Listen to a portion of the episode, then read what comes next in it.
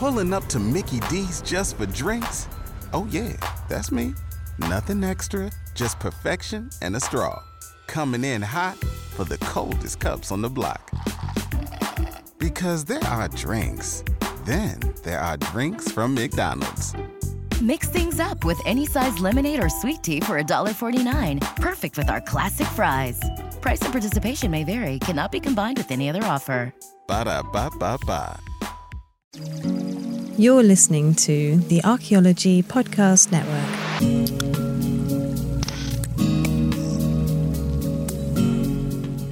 Welcome to Heritage Voices, episode 72. I'm Jessica Yaquinto, and I'm your host. And today we are talking about working with indigenous communities in the Philippines. Before we begin, I'd like to honor and acknowledge that the lands I'm recording on today are part of the Nooch, or Ute Peoples Treaty Lands, the Dinétah, and the ancestral Puebloan homeland. And today we have Dr. Oona Paredes on the show. Oona Paredes is Associate Professor of Southeast Asian Studies in the Department of Asian Languages and Cultures at UCLA. She is the author of A Mountain of Difference, the Lumad in Early Colonial Mindanao, published in 2013, as well as multiple academic articles on Indigenous peoples in the Philippines. And she was born and raised in the Philippines. So, welcome to the show, Oona. I'm delighted to be here. Thank you. Yeah. Okay. So I'm really excited about this conversation. Like you and I talked about before we we started, there's there's lots to cover here that I think will be new and interesting for our listeners. Um, so I'm really excited to dive into all of that. Also, I I didn't mention this beforehand, but it's kind of funny to be talking about the Philippines today because it is snowing pretty hard here in Southwest Colorado. So it feels a little oh. funny to be talking about, you know, a tropical place when it's it's snowing pretty good. But yeah, so to get us started, could you talk a little bit about yes. like what got you into this field? How did you get interested in this kind of work? I sort of stumbled into anthropology in college. I guess I've always been interested in culture and different cultures. Growing up in the Philippines, it's a very multicultural kind of place. Every new island you go to or every section of, of an island that you go to, there's a different language, a different culture group, different um, heritage. And so I was exposed to all of that, you know, f- from, you know, an early age. And so I've always been interested in that kind of stuff. And when it came to deciding on what to major in, I think I was already in my junior year and I still had to pick a major. And I sort of realized that all the books on my shelf were about culture and about anthropology and ethnography. And, and so I ended up majoring in anthropology with a minor in history. And between my BA and graduate school, I interned at Cultural Survival Foundation in um, in Cambridge, Massachusetts. And if you're not familiar with cultural survival, they're one of these NGOs that work on, I guess, sort of trying to, uh, they work on indigenous rights. And, or at least that's their, you know, focus is a lot of stuff about preserving disappearing cultures but that kind of approach you know and in that internship I, I, sort of i thought well you know i'd really like to do this but i realized i didn't know that much about the you know the indigenous groups in the country that I grew up in in my own homeland. And so it sort of started from there. And I eventually landed in the community that I've been working with for over 20 years now uh, about over 25 years I think. And that's basically how it happened. It just sort of just sort of fumbled along and and and uh, landed where I did. Yeah so I mean with the Philippines having so much diversity and you know so many different people and islands and places you could have worked how did you choose the the community that you've been working with for the past 20 years oh Hmm. Well, yeah, that's a good question. I think most, when most people think about the Philippines and indigenous communities, indigenous peoples, they think of the North. The Igorots are, I think, more famous around the world than any other sort of subcategory of indigenous minority groups in the Philippines. But I thought, well, you know, I'd like to learn more about where I grew up. And uh, I'm from the island of Mindanao, which is in the south. And a lot of people in the Philippines are, you know, just look at Mindanao with trepidation. We're sort of really sort of considered to be a very dangerous sort of area. Was the frontier for uh, Filipino settlers, and you know, in terms of internal migration. And so, but that's where my family's from. And but it was hard. It was really it was really difficult to find ethnographies of such groups in Mindanao.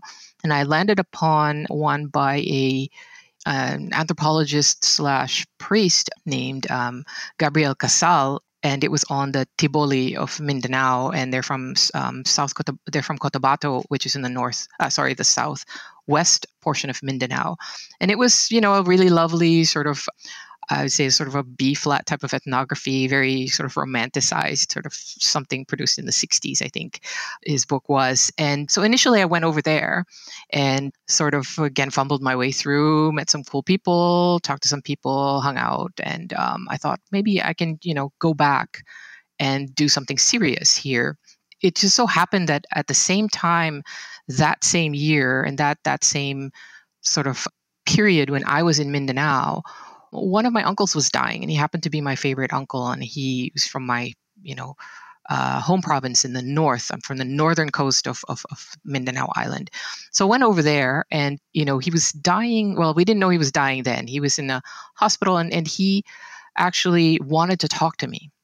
And so I went over and um, talked to him at the hospital. And he said, Why are you studying the Tiboli when we have our own?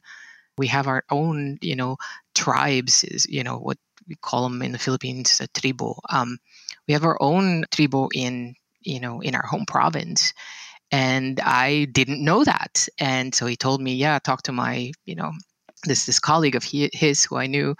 I said, all right. And uh, a few a couple of days after that, he died. And so I basically it was sort of i mean not to be too melodramatic about it but it, it literally was a deathbed promise for me to go you know go to to to this this uh, this community. And so i i managed to arrange a trip up there and i've just been working with them since. Everything just sort of clicked and uh, and they i think in in part were willing to tolerate my presence because of my uncle um, because he had worked with them in the past. He was a local government official. He was a mayor of the mm. town that he was in, and he had um, spent a lot of time in that community.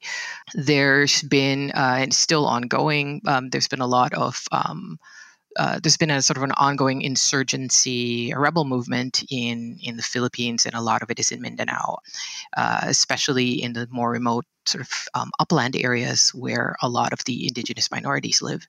And he uh, had been helping the the the tribe out in terms of keeping the peace and making sure that they got left alone by both the military and the rebels. And so he he mm. that was part of his work as mayor, and I think he just sort of endeared himself to the to just the the, the tribe as a whole. You know, so that's it's it's a very um, sort of a very personal type of relationship, uh, a, a per, very personal reason why I went into this, but at the same time, the the the sort of the the I guess the core reason in terms of um, you know in, in terms of academic research was that I was just so shocked that I had never heard of of these these people at all in the whole time I was growing up in my home that, province. That was going to be my next question I for you. learned about them.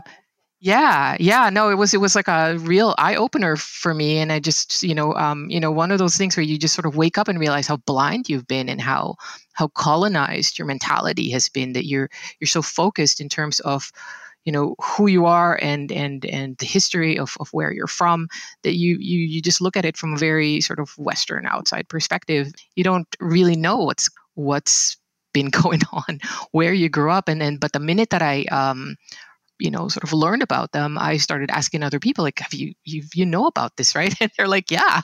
So i just maybe it was just me but even my grandmother knew knew about these.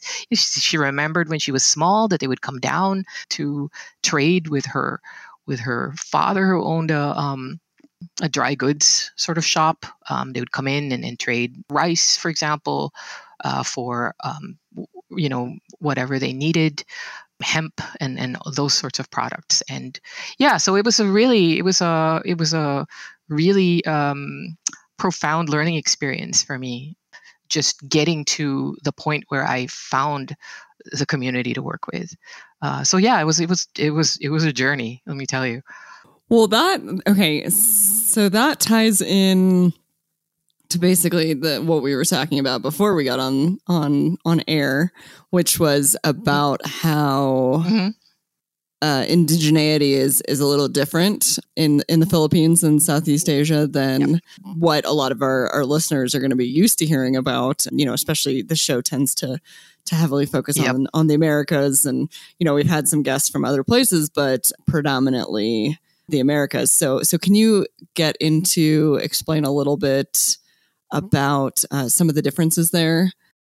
Oh, sure. And and you know, I, I guess I, I should say that the the differences in context and the differences in terms of how indigeneity is is is um, used and and constructed and and and, and under, understood and and all of that is itself a subject of academic sort of theorizing, I guess, among those of us who work with indigenous groups in Southeast, indigenous minority groups in Southeast Asia, because we do use the, the terminology from the Americas, from the North, but we use the, the, the scholarship and the terminology used by indigenous scholars in the North. And that particular understanding of indigeneity is really hegemonic around the world. And so we keep trying to still I mean, maybe harmonizing these definitions is, is this the wrong way to look at it, but we, we still, we're using that language to talk about a completely different context. But, but yeah, so it's, that's also very interesting in, in, you know, in terms of um, theorizing about it. Okay. Well, the key difference here is that even though Southeast Asia was colonized, um, it was colonized in a very different way. We didn't have the kind of settler colonialism that you have in the North, uh, in sorry, in in North and, and and in the Americas, or in Australia and New Zealand. Certainly not white settler colon- colonization, but there is a lot of internal resettlement and internal colonization that has gone on over the centuries, and even more significantly in the post-colonial period in Southeast Asia. So you have in Southeast Asia then a paradox where it's true that practically everybody there is indigenous in the literal sense where you know we're really from there. Like me i am you know a native of mindanao okay? And that's a true statement. My mom's family is from there from as early as we can trace back. I have ancestry from other parts of the Philippines, but that's the place that I consider home and my my yeah basically my my home hometown, my home province. But at the same time, there are so many different types of, of people, different types of communities in the Philippines, different types of ethnic groups. And some of these groups basically were more closely incorporated into the colonial system, whereas others were not or they were incorporated in a very different kind of way. I don't like to use the word assimilation versus unass- uh, assimilated versus unassimilated because I think that's very misleading. We're talking about political incorporation, um, economic incorporation, and and and all of that. So some groups were more incorporated than others, um, and transformed in particular ways. And these are the the the ethnic groups that are now the majority that form the mainstream of, of Filipino society that we tend uh, and they, they they do the sorts of things that we we think of as being Filipino culture by default. And then you have these much smaller communities, usually in the uplands or less accessible areas in terms of sort of um, you know highways and and main waterways and that that kind of stuff. And a lot of these communities either resisted incorporation into the colonial system or were just sort of or the colonial government never bothered that much because they were so hard to get to. And these communities are indigenous minorities in terms of the dynamic between the mainstream community, mainstream groups, and minority groups. This kind of dynamic between them has been quite problematic most of the time has been exploitative and and it's that sort of relationship that has given rise to the use of indigenous peoples when we refer to the indigenous minorities so the Philippines is the only country in Southeast Asia that uses the English words in indigenous peoples. And so it's shortened to IP in the Philippines, or we use some native words like lumad or katutubo, which mean basically means native or indigenous.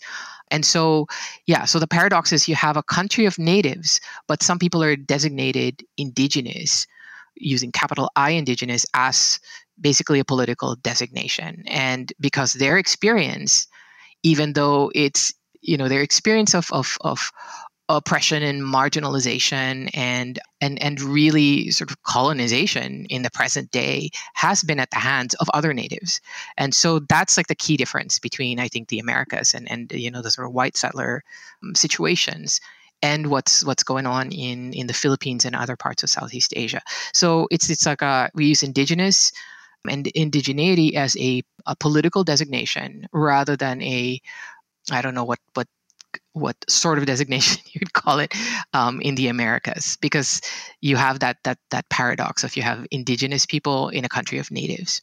Right. Okay. Sorry, this is really my brain's going a, a, million miles an hour. This is super oh, interesting. Oh, yeah. And you know, I think it's interesting too cuz like one of the things that you're saying is is making me think of you know, in the Americas there was all of all of these same situations, I guess, if you will, where mm-hmm. you know some indigenous groups, you know, conquered others or enslaved others, or you oh, know, yeah. like it's not like there's yeah. not there wasn't that complexity here. It's mm-hmm. yeah, but you're right. Like it gets portrayed as if I don't know. It all begins and ends with colonization, right? yeah, and I mean, you know, when we when we talk about colonization now, we're talking about European colonization. You know, so that right. that was a very right. uh, that that that was a distinct uh, type of colonization that that did happen in Southeast Asia and in the Philippines. Right. been colonized right. since the 1500s. Yeah, and then and then um, uh, under Spain and the United States in um, the, in the first half of the 20th century. And and those are two very different types of experiences. But right. the you know the colonial experience was, was profound and and and really shaped what the, the Philippines is now, and same thing for other parts of Southeast Asia but they did not have that. While there were there were white people who did move over there, it just wasn't the type of you know the type of um, settler colonization that we we know and understand and what's what's and what is the default our default understanding of of um, how indigenous peoples became minoritized in their own lands so right, right. yeah Oh man. Okay. So much more to discuss. We are already at yeah, our first break point. It's a lot. but very excited okay. to, to keep talking to you once we get back. Shopify helps you sell at every stage of your business. Like that, let's put it online and see what happens stage. And the site is live. That we opened a store and need a fast checkout stage. Thanks. You're all set. That count it up and ship it around the globe stage. This one's going to Thailand. And that, wait, did we just hit a million orders stage? Whatever your stage, businesses that grow grow with Shopify. Sign up for your $1 a month trial at shopify.com slash listen. Join us today during the Jeep Celebration event. Right now, get 20% below MSRP for an average of 15178 under MSRP on the purchase of a 2023 Jeep Grand Cherokee Overland 4xE or Summit 4xE. Not compatible with lease offers or with any other consumer incentive offers. 15,178 average based on 20% below average MSRP from all 2023 Grand Cherokee Overland 4xE and Summit 4xE models in dealer stock. Residency restrictions apply. Take retail delivery from dealer stock by 4 1. Jeep is a registered trademark. Okay, uh, we are back from our break, and I want to ask you. I want to keep going with this topic a little bit further because it's it's really interesting. And sure. so, okay, so you're living in LA, and yes. I'm curious what your thoughts are. You know, growing up in the Philippines, how how indigenous communities were portrayed in the Philippines, like, you know, like maybe in the media or just conversations that you heard. And then maybe how that's different from what you're you're seeing and, and hearing in living in LA now. Hmm. Well, um, yeah, it's uh, very similar, but also different. Similar but distinct. The way we think about indigenous peoples in the Philippines, and I'm just speaking really broadly here, gen- generalizing about the population, just based on how I grew up and and conversations I've had with people and, and as well as the educational system I went through, um, is that it's there's very much this civilizational discourse that's um, attached to the idea of indigenous peoples, very similar to how you know you have a lot of stereotypes about Native Americans and, and natives and indigenous peoples, not just in the in the in the north uh, but but elsewhere in the world. So by the civilizational discourse i mean that you know that there's some some people are more primitive than others or or less evolved culturally or you know um, less complex culturally. And that's definitely at play in the philippines. And part of that was well that was very strongly influenced by this kind of very racialized thinking that came out of Europe in the late 1800s and was definitely sort of it kind of solidified um, during the American colonial period um, in the Philippines, which started in the late 1890s. And so uh, there's even a uh, kind of theory of, of cultural diversity, population diversity in the Philippines that we were taught in school um, when I was growing up. And uh, it's still sort of a lot of people still believe this and it's still propagated in many ways even though it's already been debunked definitively you know by by scientists by anthropologists. And it's the waves of migration theory. And and that theory goes that the reason why in the uh, late 1800s early 1900s why by that time you had basically the sort of very very Hispanized, Christianized mainstream groups that were dominant in the archipelago. And you also had these much smaller groups that were, you know, I guess to uh, the general public, sort of tribal, you know, with all the the stereotypes that, that that come with it. You know, smaller communities that were not very Western, um, not very comprehensible, you know, in, in terms of Western culture. Uh, and and so the, the idea of of uh, behind waves of migration is that the reason why you have this sort of cultural diversity in, in, in the Philippines now is because thousands and thousands of years ago, you had different waves of people coming in to the archipelago with their present day cultures basically fully formed and the level, um, if you will, of cultural achievement that they and sophistication that they were able to um, display had to do with their level of evolution, their whatever step on the evolutionary ladder they were on, and the re- and and also behind that, sort of the the subtext of that is that the reason why you have the mainstream societies were the ones who converted to Christianity and became very sort of Western and very Hispanic you know mainstream filipino culture is because they were the last wave of migrants that came and therefore they were the most evolved. And they were the ones who were able to sort of grasp this sort of highly evolved european culture. I mean it's ridiculous. It's absolutely ridiculous when you you think about it now but when we were growing up this was taught as sort of scientific. And a lot of people still buy into this idea that uh, and, and of course what goes hand in hand with that is that is is is the notion that the indigenous minorities today that the reason why they are different from mainstream society is not because of different historical processes that acted upon them and their the um, how um, completely or incompletely or how differently they were incorporated into the colonial into colonial society but that they're just one that they're primitive. They're just more primitive as a subspecies of humans it's an extremely racist idea. It's definitely a racist idea. That's in, it's somehow in their biology. And then two, that the their traditional cultures that they practice today are pre-colonial how they are today and their their um, their languages, their traditions, their their songs, their dances, their um, understanding of the world is somehow pre-colonial and was not transformed profoundly by the colonial experience even though the archipelago had been colonized since the 1500s.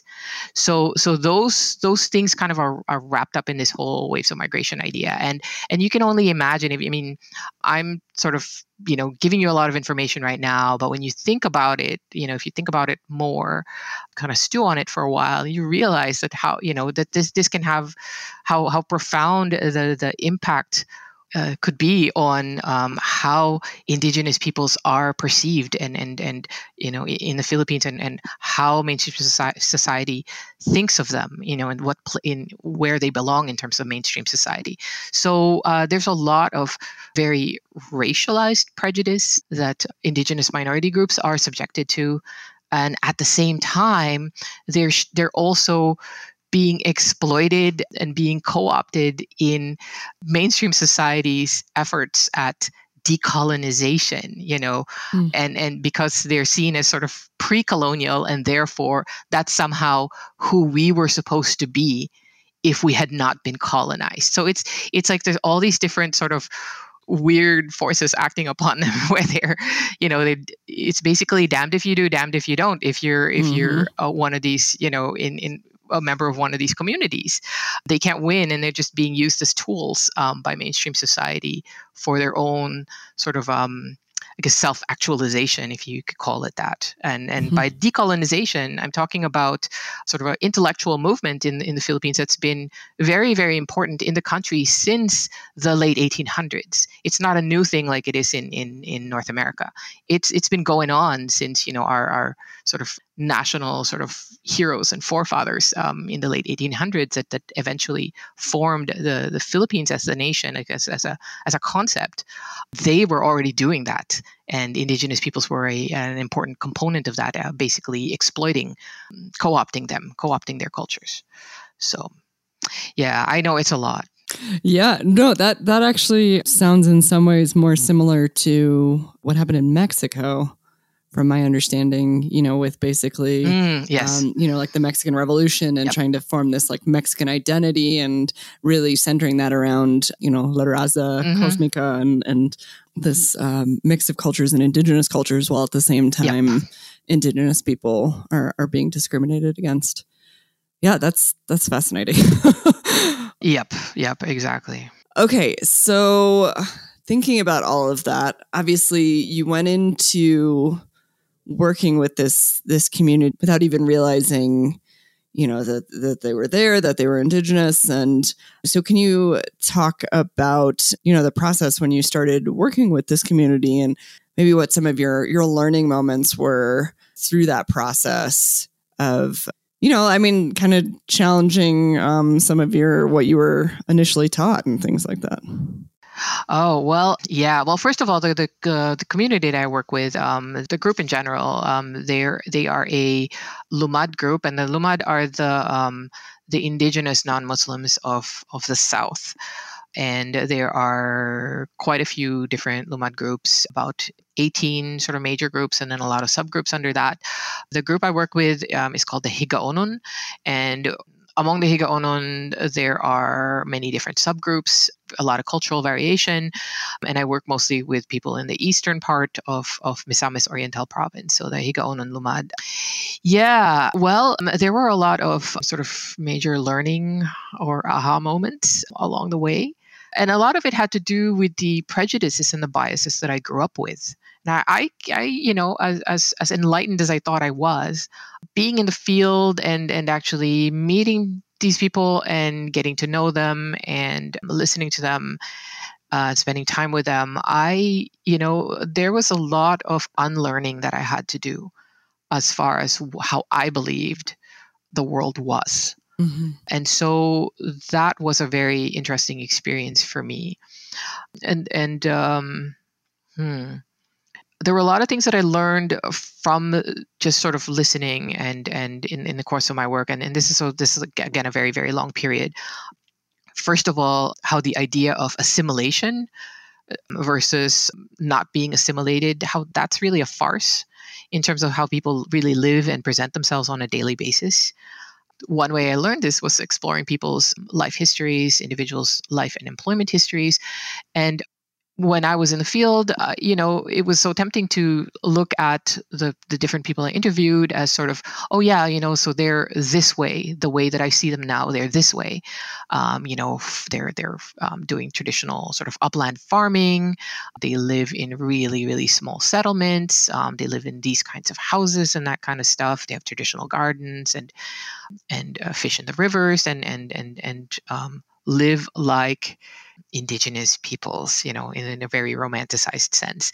But then uh, talking to people, some of them had actually done military service. Some of them had some of them had worked in the logging companies that that their own people were um, got into trouble fighting. Um, some of them had joined the rebel movement and fought to fight the logging companies that were there. Um, some of them had even gone to work in Saudi Arabia as migrant workers, you know, and so in the course of, of you know any given adult's life, they had gone through these different sorts of experiences that if you had caught them at any at a different time, you would say, oh, they're fully assimilated, versus seeing them at a different time, oh, they're not really that assimilated, you know. Um, and so that whole thing I realized was just a complete farce. Yeah, uh, another significant thing I learned was that there was a lot of meaningful contact between the ancestors of these these communities and the colonial figures in the Spanish period, and that's actually what my my book is about. In 2013, I was going to say my first book, but I don't have another book out yet. It's still still working on it, so it's my only book right now. But that is basically the, the subject of A Mountain of Difference. Um, I went into the colonial archives in Spain and tried to find traces of, of these communities and see what I could, you know, just sort of pull out of, of these archives. And that in combination with the oral traditions of theirs that I knew about, you know, and I came up with with um, a very interesting history. I mean, interesting to me because it really blew up the whole idea that that the people that we identify as indigenous minorities today, as opposed to mainstream Filipinos, that they were somehow isolated from the colonial experience, that they somehow were not touched by it, that they somehow did not have a colonial experience, and that's why they're different. So it really just sort of destroyed this, not just dismantled, but just sort of annihilated that that whole idea. And again, that was another sort of eye-opening experience for me, and and that led to the realization um, and it's supported by their oral traditions, um, which I've been studying more. That's uh, my current uh, research topic now, or, or, part of it.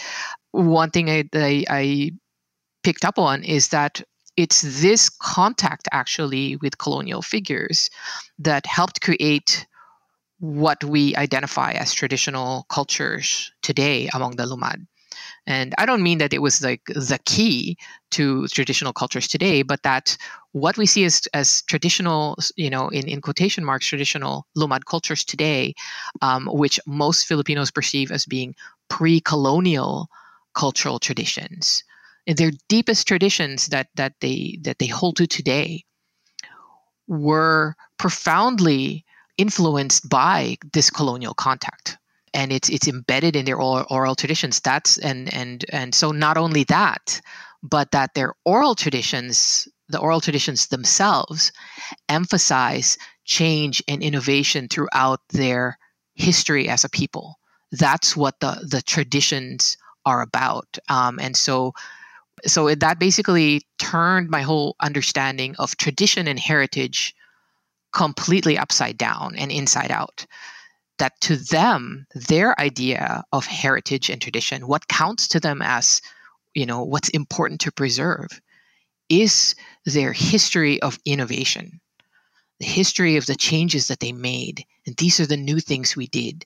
And that's how they remember their you know specific ancestors. They're like this ancestor is the person who introduced this new practice. This is the person who who came up with this new innovation and this is the person who you know who did this and who did that. So their understanding of tradition and heritage is completely different from i guess mainstream society's understanding of heritage and tradition which is about making sure things didn't change so much. It's about preserving the past about you know basically salvaging sort of ancient things and and, and making sure that they don't disappear so it's it's it's like a, a, was a completely different take that I did not expect going into it. And but that's I mean in terms of aha moments, that's definitely those are definitely the the aha moments for me in terms of my my own work. But to them, of course, it was not an aha moment. They're like, yeah. so, so well, duh. yeah, no, I said that. Yeah, not that. No. Yeah, no, it was it was it was great because I was just you know constantly just sort of being, you know, constantly falling off my chair, you know, when I talk to people mm-hmm. because I'm just so surprised. Oh man. Okay. Yeah. So I'm, I'm still trying to get it, you know. So we're at our second break point, but I really want to to keep diving into some of this um, when we get back. So everybody hold tight, and we'll be back here in a second. Spread the word. The JCPenney Friends and Family Sale is back. And this week, we're passing the savings on to you. Use your extra 30% off coupon to prep your home and style your family for Easter. That's extra savings on top of our great low prices. Plus, share your coupon with everyone you know and love. It's always better when we save together. JCPenney. Make everybody count. Offer valid 311 through 317. Exclusions apply. See store or jcp.com for details. Pulling up to Mickey D's just for drinks? Oh, yeah, that's me. Nothing extra, just perfection and a straw. Coming in hot for the coldest cups on the block. Because there are drinks, then there are drinks from McDonald's. Mix things up with any size lemonade or sweet tea for $1.49. Perfect with our classic fries. Price and participation may vary, cannot be combined with any other offer. Ba da ba ba ba. All right, we are back from our break, and I want to ask you. You mentioned earlier about you. You were talking about your first book, and you mentioned that you were working on another book. And so I'm curious Yeah. if you could tell us more about Yeah. about that book. Okay, well, there are actually two books. The book that's my book that I'm writing, and that's based on my field research, the, the, the research that I got permission for from the community, from different communities, uh, is about traditional political authority and um, how that's, I guess, uh, changed over the years and how it the challenges that the that um, indigenous uh, leaders face in terms of in, in their increasing interactions with the national government. And it's been very very interesting a lot of questions about tradition versus modernity and that sort of debate and how it's how the idea of identity and heritage is being debated internally in, in these various communities. So that's still you know that's still in progress um, and that's going to take another couple of years i think. But but the book i'm really excited about now is is a book that's not going to be available in the states but it's a book that's being put together that has been put together by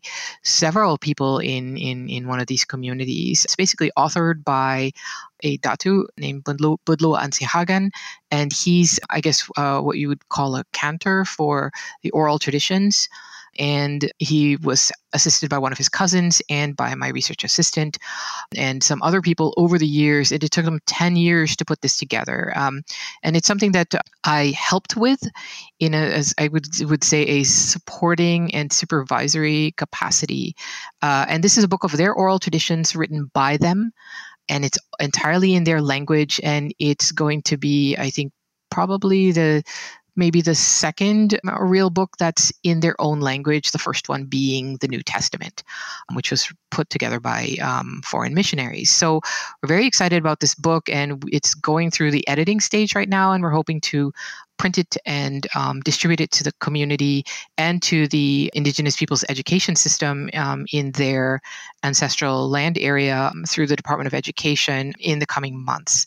And what it is is basically the story of their ancestors from i guess the, the moment of it's not the moment of creation but it starts with a flood and then the peopling of, of, of their area and, and the first ancestors and, and, and the succeeding ancestors after that and how they became who they are and, and ended up where they are as a people. And it's called Supanud the Baligyan. And it's just basically the, the oral history of Baligian, which is one Higaunon community in Mindanao. Yeah, that's what we've been working on more recently. And um, this will eventually become another book that I'm hoping to that will come out here when we translate it into English or I translate it to English and, and annotate it. But right now it's it's basically being produced by the community for the community. Um, and I've been so I feel so so incredibly lucky to be a part of it. Yeah. Okay. I'm I'm curious about this when you're talking about uh, you know that it's in their language and, and just I'm just thinking like logistically. you know, because I imagine that's that's Mhm. not a language that you speak. Is that true? And then how you how you made that work? I guess. Oh well, I I can understand it. I, I, oh, well, I speak it in a ham-handed way. I can read it, read enough to to to spot errors, you know, in terms of editing. And yeah, so I actually do know this language. I'm just not fluent in it in terms of speaking. But it's it's uh, something that started out as a as a side thing my project was this political traditional political authority thing but everybody i spoke to all the traditional leaders said and they're called datus and ba'is male and female leaders they all said well you need to actually learn the panud to understand what you're looking for in terms of the questions about like how people become traditional leaders and what that whole idea of leadership and, and and political authority you know what's behind that is the panud and so the panud is is their oral oral traditions and and then so in the course of learning about this they're like you know let's write it down because there's no it's not written down like uh, properly. And the guy that i the main datu budlua basically told me you know mm, people aren't learning this anymore. Kids aren't learning this anymore. And so when i die this is all going to be gone or a lot of it's going to be gone. He was uh, pointed out to me by Datus in other parts of Higaunon land um, as being the one who's the most knowledgeable of all this. So basically, this is his version of the Panud, and him, and uh, he can't he's he can't really write. Uh, but so he's had help from his um, cousin who's very literate and, and other people like my research assistant uh, who's, who's from the community and so they would you know, after farming, like maybe a couple of nights a week, would get together, you know, with with um, with a with a lamp or a, you know a flashlight or um, this is like a kerosene lamp and then work on it writing it down on yellow pad. And then uh, my research assistant would type it into computer when he got back to town. Um, and that's how they worked for for 10 years. And um, i provided funding support, moral support, support in terms of like how do we do this thing, how do we write it down, and and uh, you know it, it was really a labor of love for them and uh, yeah and it took 10 years. It's 10 years labor and when we ta- finally presented the draft to the community different parts of the community um, just a, f- a couple of months ago everybody was really really excited about it and and that's how i know that it's you know this is a good thing that we've that that they've done. So yeah that's that's really is it's it's i emphasize that it's authored by them and they're uh, it's it's it's going to have their names on there as author that's awesome but i you know fortunate to be part of it yeah, I mean, I was when you were first talking, I was wondering if if your research assistant was, eh, you know, involved in the community in some way, shape, or form, and if that helped with all of that. So it sounds like that that was a big part of it oh, as yeah. well. Yeah, no, it was it was a really big part of it. Yeah, yeah. Community is really excited about this book, you know, and and obviously, I'm sure that has a huge impact. Like you've been working with them for all this time, and you know, it started with your uncle, but now you have this thing that they wanted. You know you've shown that you can deliver on what they want. So what what is next? Like what what direction are y'all going from here? Well, um, one interesting sort of impact of this, just just the process of working on it. I mean, over ten years, most people didn't pay pay uh, the working group any mind, but once I was sort of getting more involved again, especially with the editing and stuff like that, then it sort of caused a bit of a stir, and people were concerned that, that you know that you know who's going to own the oral tradition and all of that, and and so it generated a lot of interesting conversations and debates and about this, and at the same time, it's also like in the process, it it it revived all this interest in the Panud again, you know, even among in, in communities where people had already converted to Christianity and they were they were looking at the, the Bible as their new sort of Panud, you know, and and so that's been a kind of an interesting thing that's that's developing and it's in process. And one of the other things here is that not directly caused by this, but we've sort of, I guess, sort of joined up with them, is that the IP education program, Indigenous Peoples Education Program, which is basically put together in this in this part of, of the Philippines by other Higaunons, younger Higaunons who had gone to college and gotten teaching degrees. And they're certified as teachers and they basically developed over the years this, this this thing that they now refer to as ip ed ip education. A lot of those people working there are, are you know in their 30s and they're uh, in ip education and they're very interested in you know compiling these these sorts of things uh, a lot of things that can they can make into books and, and use as, as teaching materials in in the school system and to to promote this sort of indigenous curriculum. And um, so we've been in conversation with them and they're very interested in in doing more stuff. And um, and so I'm very excited that when I go back, I'm going to go back in, in in a couple of months and we're going to actually workshop um, all these different things that they want to do. And so I'm my role here is going to be as somebody who's just sort of going to be training them how to do this. So they're going to be ethnographers. I mean, they're already doing it as amateur ethnographers, but you know, I'm going to provide what I know and and and and and try to kind of make it make it make it a more formal thing and we've talked about maybe co-authoring you know academic articles where they they, they analyze these things and and so it's it's going to become it, it's sort of a more more collaborative than this um, Panud was.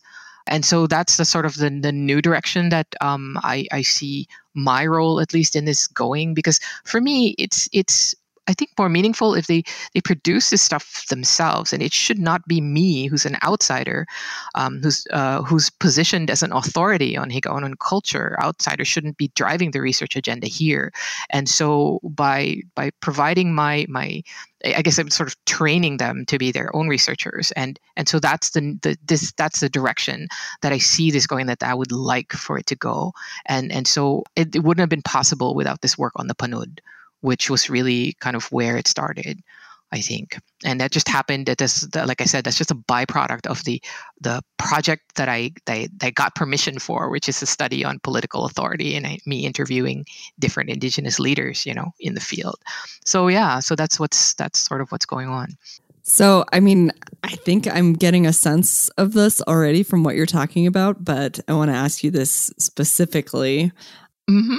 So what's what's the best part of of this work for you?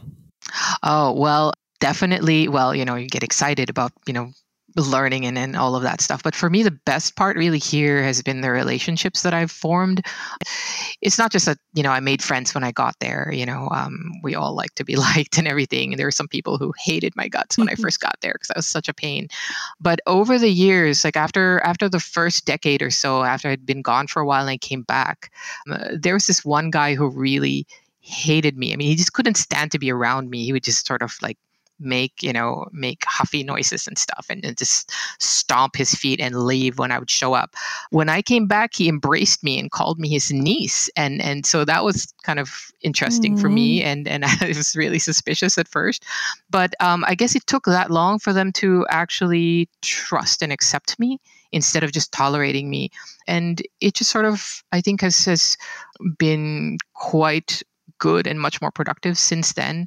So the relationships that I that I made over almost a quarter of a century. Part of this is watching the kids grow up and and them having their own kids. Um, my research assistant, for example, Jerry Obilno, was two when I met him the first time, oh, and man. Uh, you know he was a toddler. And uh, yeah, I have a picture of him, you know, with no clothes on, and he has a bowl cut. It's very, very funny. But you know, he's um, he's done with college. He's been working for an NGO, and he's now going into the Department of Education to join this IP Ed program. And and so to watch to watch these kids grow up, and you know, I, I guess it, it feels like it, it, it's a very special feeling i think to to sort of to be a part of people's lives and, and watch them change and grow and and and and become you know adults and and and do these amazing things with their life and and you know the the the the, the personal journeys that they go through to get there. And and so I've I've been really honored to watch all of that with with the the kids that I that I met when I first got there who are all grown up now with their own kids.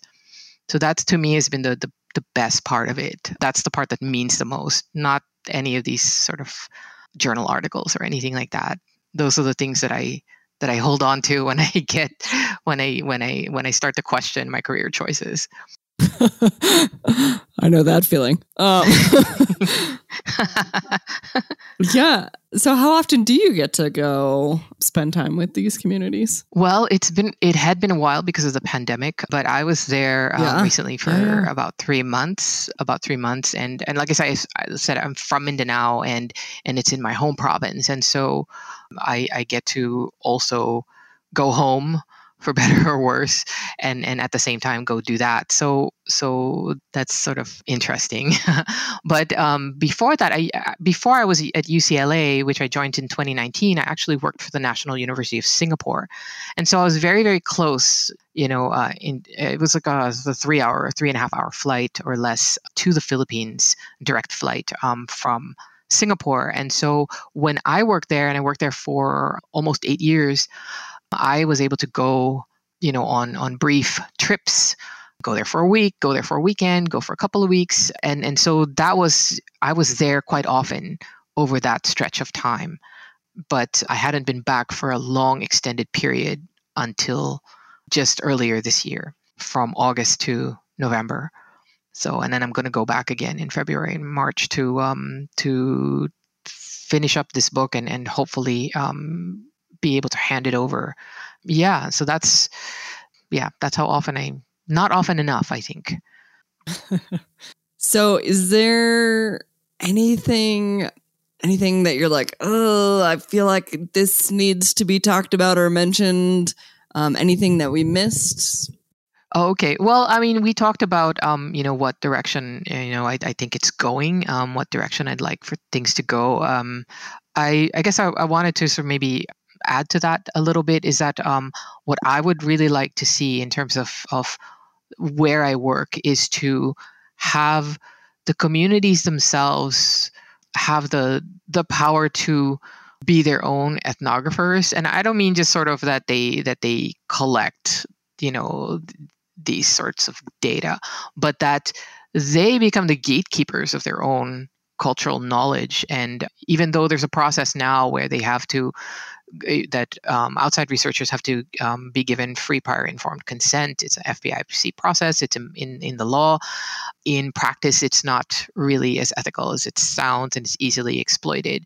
But I'd really like for uh, people in these communities to become ethnographers themselves and to become recognized scholars in their own right and not just as sort of research assistants, but as co investigators, co researchers, co authors, um, a true community partnership in, in terms of academic research um, to, for them to be the, the recognized authorities um, that people turn to when they have questions about you know that concern um, their particular populations. And to be in this uh, in that capacity interact with other indigenous indigenous communities around the world and beyond that, I would really love to see, and it wouldn't it be a, um, a fantastic um, outcome if you had IPs, indigenous um, peoples or or post-colonial na- natives or minority communities studying mainstream majority colonizer communities. I would really love to see that. To have, for example, a Higaunon Lumad um, write an ethnography about people in LA I think that would yield yes. very interesting results. And I think that would really turn everybody's world upside down. And I can't wait for that to happen. Yes. Yes. Well, on that note, I mean, mic drop, no need to add anything there.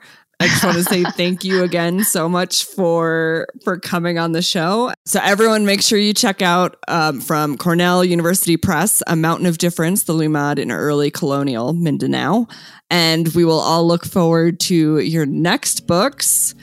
And so excited for you that that oral history project is is wrapping up, and everyone's so excited.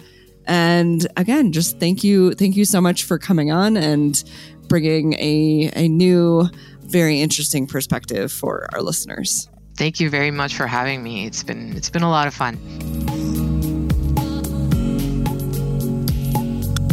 Thanks for listening to the Heritage Voices podcast. You can find show notes at www.archaeologypodcastnetwork.com slash heritage voices. Please subscribe to the show on iTunes, Stitcher, or the Google Play Music Store. Also, please share with your friends or write us a review. Sharing and reviewing helps more people find the show and gets the perspectives of Heritage Voices' amazing guests out there into the world. Don't we just need more of that in anthropology and land management? If you have any more questions, comments, or show suggestions, please reach out to me at jessica at livingheritageanthropology.org. If you'd like to volunteer to be on the show as a guest or even a co host, reach out to me as well, Jessica at livingheritageanthropology.org livingheritageanthropology.org. You can also follow more of what I'm doing on Facebook at Living Heritage Anthropology and the nonprofit Living Heritage Research Council, or on Twitter at Living Heritage A. As always, huge thank you to Lyle Balenquah and Jason Nez for their collaboration on our incredible logo.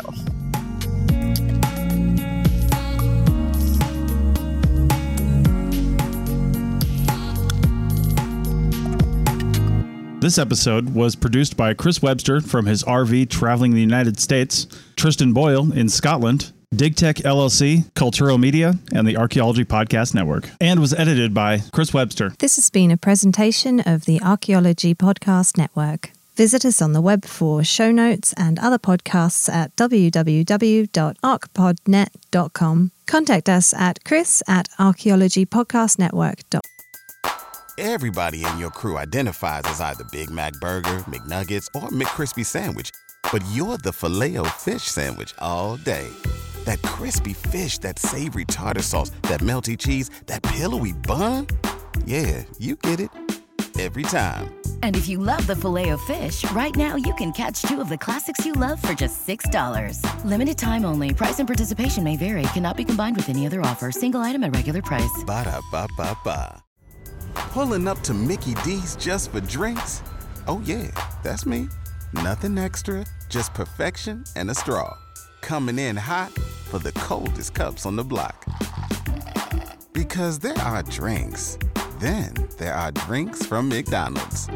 Mix things up with any size lemonade or sweet tea for $1.49. Perfect with our classic fries. Price and participation may vary. Cannot be combined with any other offer. Ba da ba ba ba. Com.